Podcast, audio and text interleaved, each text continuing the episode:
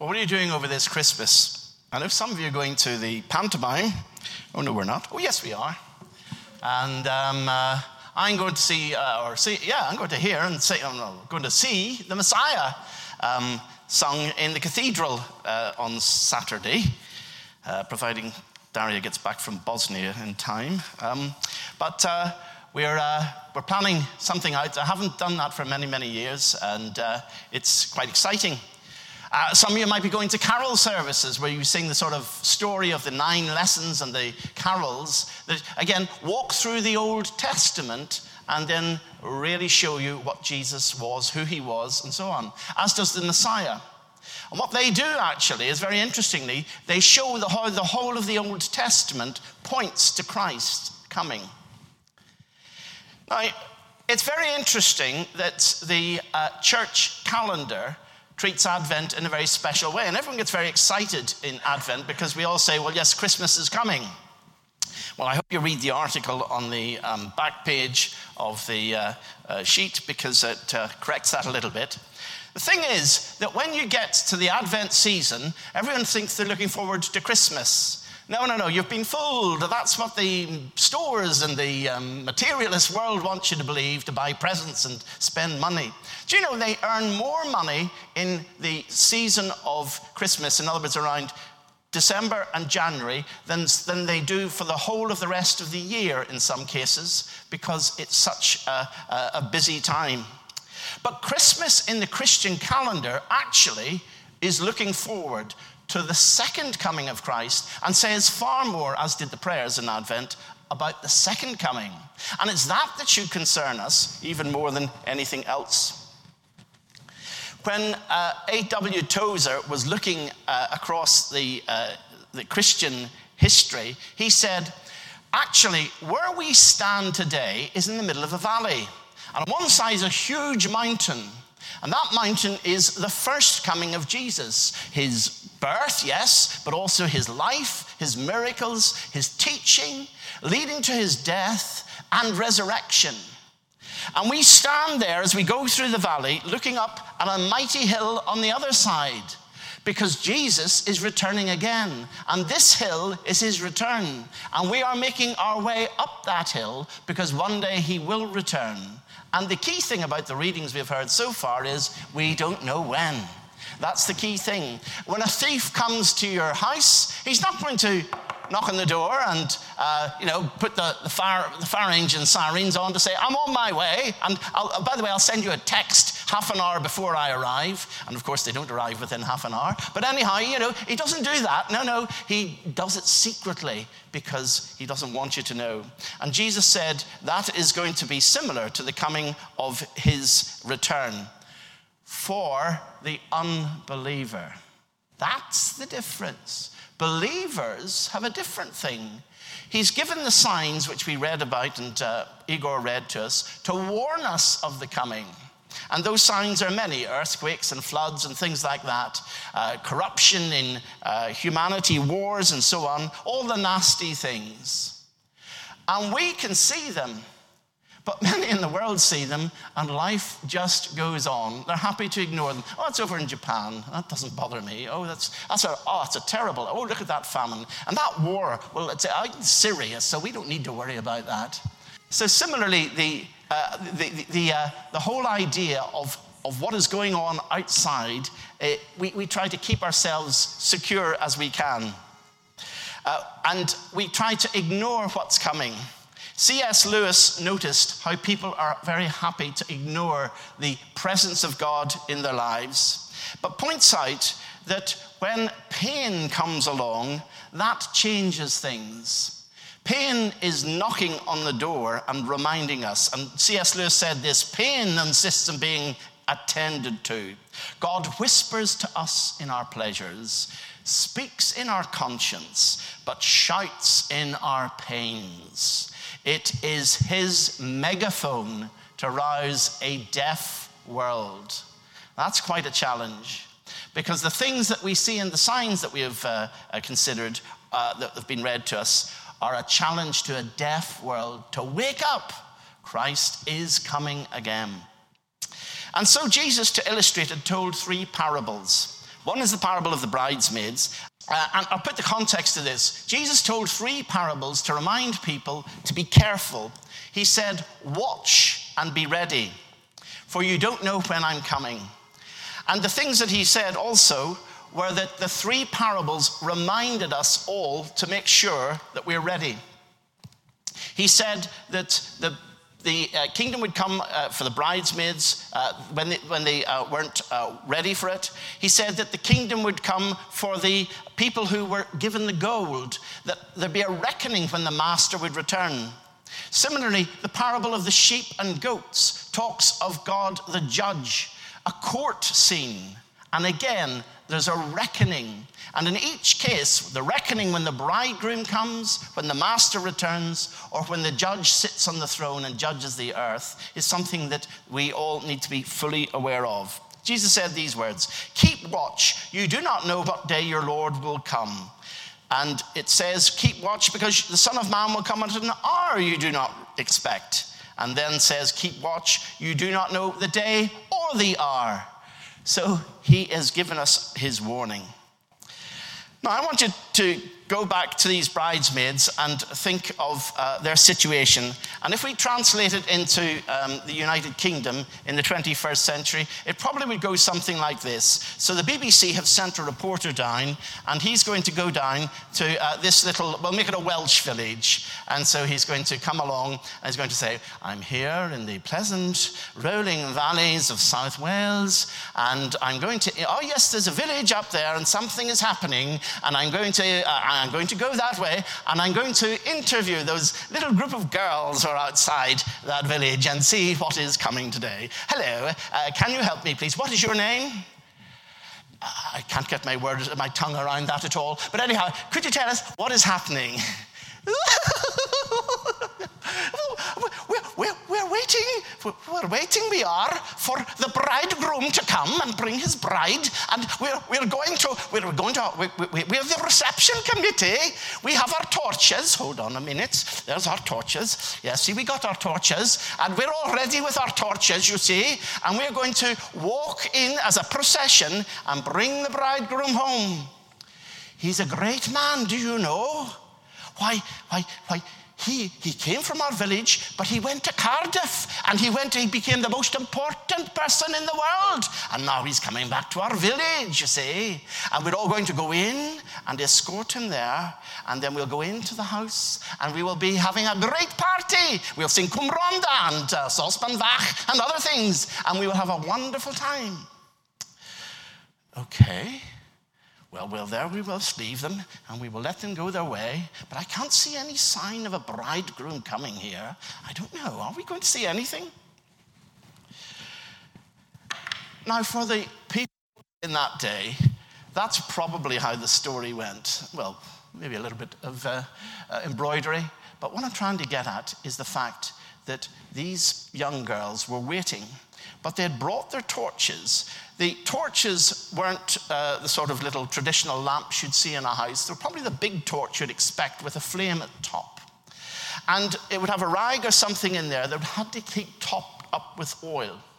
And Jesus then looks at this story and tells us that of the 10 reception committee, five were wise, five were foolish.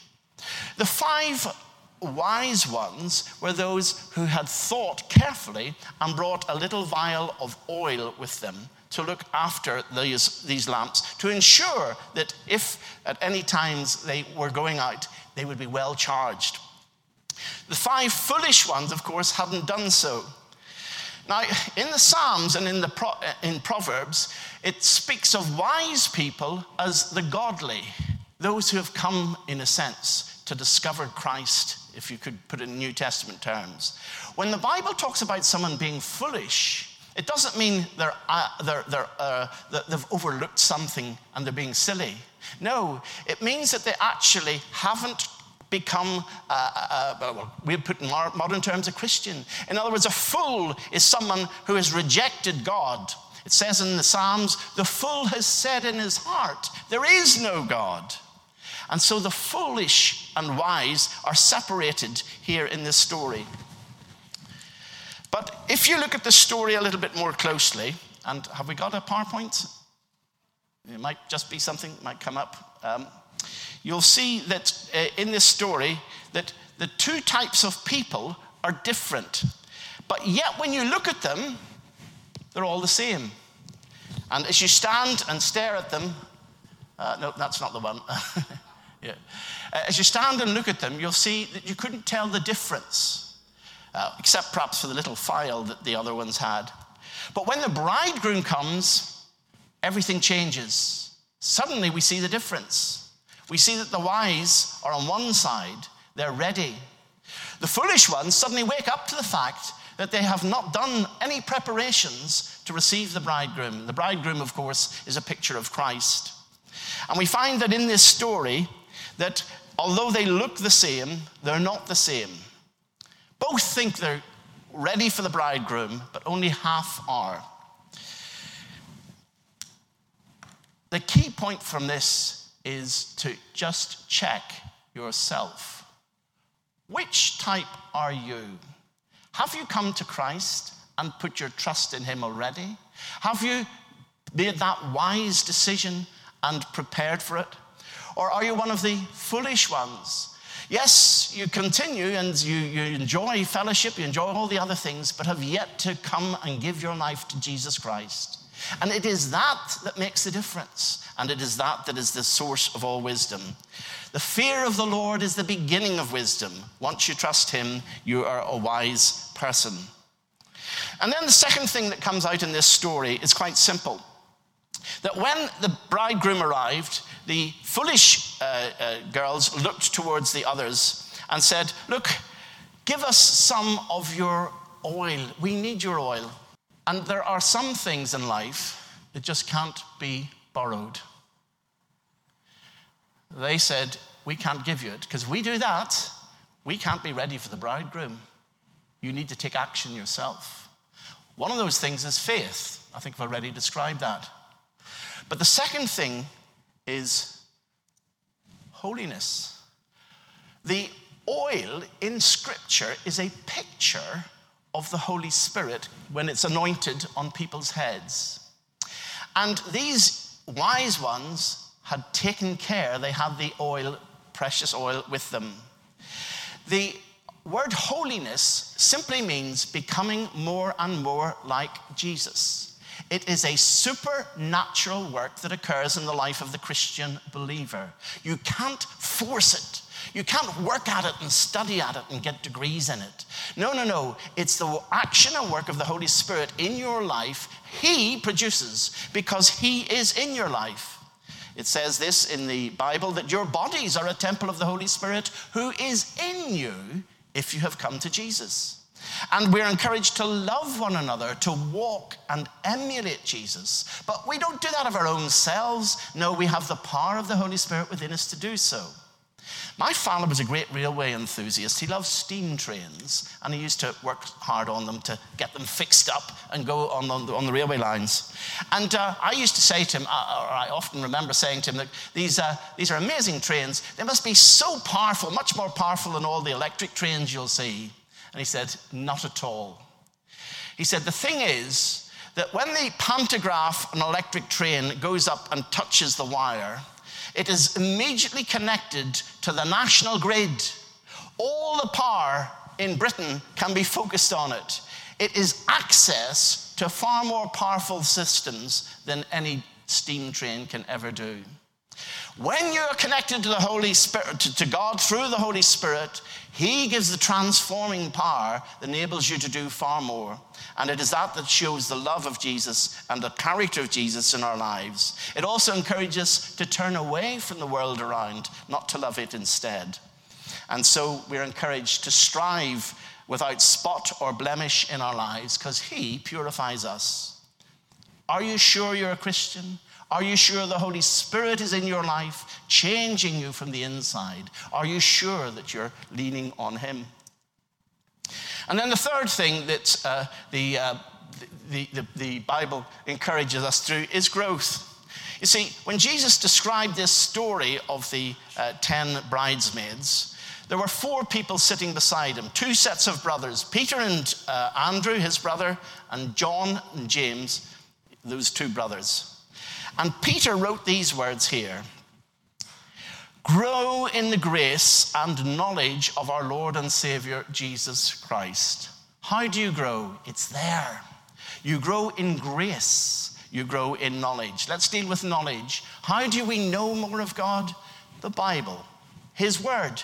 It teaches, it tells, it, it enables us to grow. It is this word that is described as milk to us that we feed on. It's described as our daily bread. And it is this word that we grow inside if we trust Him and we uh, mature. And in grace, we mature through service, through serving others. The Son of Man came not just to be served, but to serve. And again, Jesus brings these things in our lives. These things you cannot borrow. You must come to Jesus yourself. And only when you've met him and continue to walk in his word, in his ways, and trust with his fellowship and his people and service will we grow as he intends. The third thing, though, about the bridegroom coming is important. And I'll just read the, the words of the, uh, the story out. While they went to buy it, the bridegroom came. Those who were ready went into the wedding banquet, and the door was shut.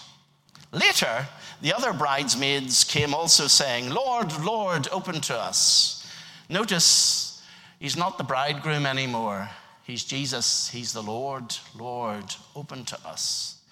And he replies, Truly, in fact, the old version says, Verily, verily, I say unto you, I never knew you. What a damning condemnation.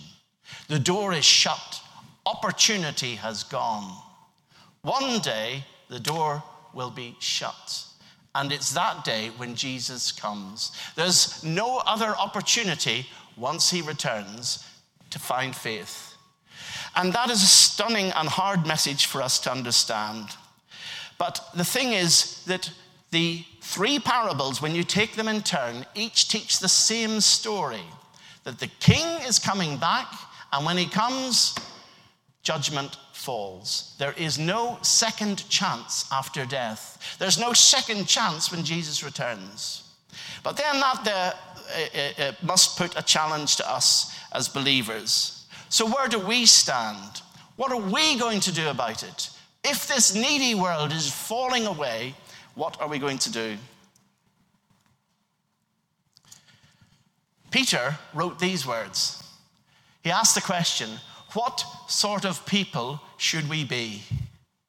What sort of people should we be in the light of this teaching, in the light of Christ's coming, in the light of where we are at the moment? It says we're waiting for and hastening the day of God. Now, there's a very interesting verse that was read out to us by Igor. It says this that one of the signs before Christ's coming is that the gospel of the kingdom will be preached in the whole world as a testimony to all nations. Then the end will come. The question of the Christian church is between that great mountain peak of his first Christmas coming and between this great mountain peak of his return, what are you doing? What are you doing? He's asking each one of us. And if he's coming, it says this the job of the church is to get the gospel out. That's the only way that people can be saved. If you've got a medicine that can cure the worst sickness, get it out. If you've got a fire hose, get it out and put the fire out. If you've got any means to save the falling and the lost, Get out there. And that is what our job is as a church. Yes, we must grow one with another, but our challenge is that we must also bring the good news to our community and to one another and make sure that people have the chance to be saved themselves. Peter, in his description of the second coming, compares it to the flood and Noah. And if you think of it this way, that the door of the ark stayed open until every last pair of animals and human being made their way up the gangplank and into the ark. When the last little lamb crossed the threshold of the ark, the door was slammed shut, and the rest of the world perished. When you and I get out with the gospel and the last believer enters the kingdom of heaven, then is the second coming. So we have a job to do. And the more we do it, the quicker it comes. That's what Peter means by hastening it. So it falls to us.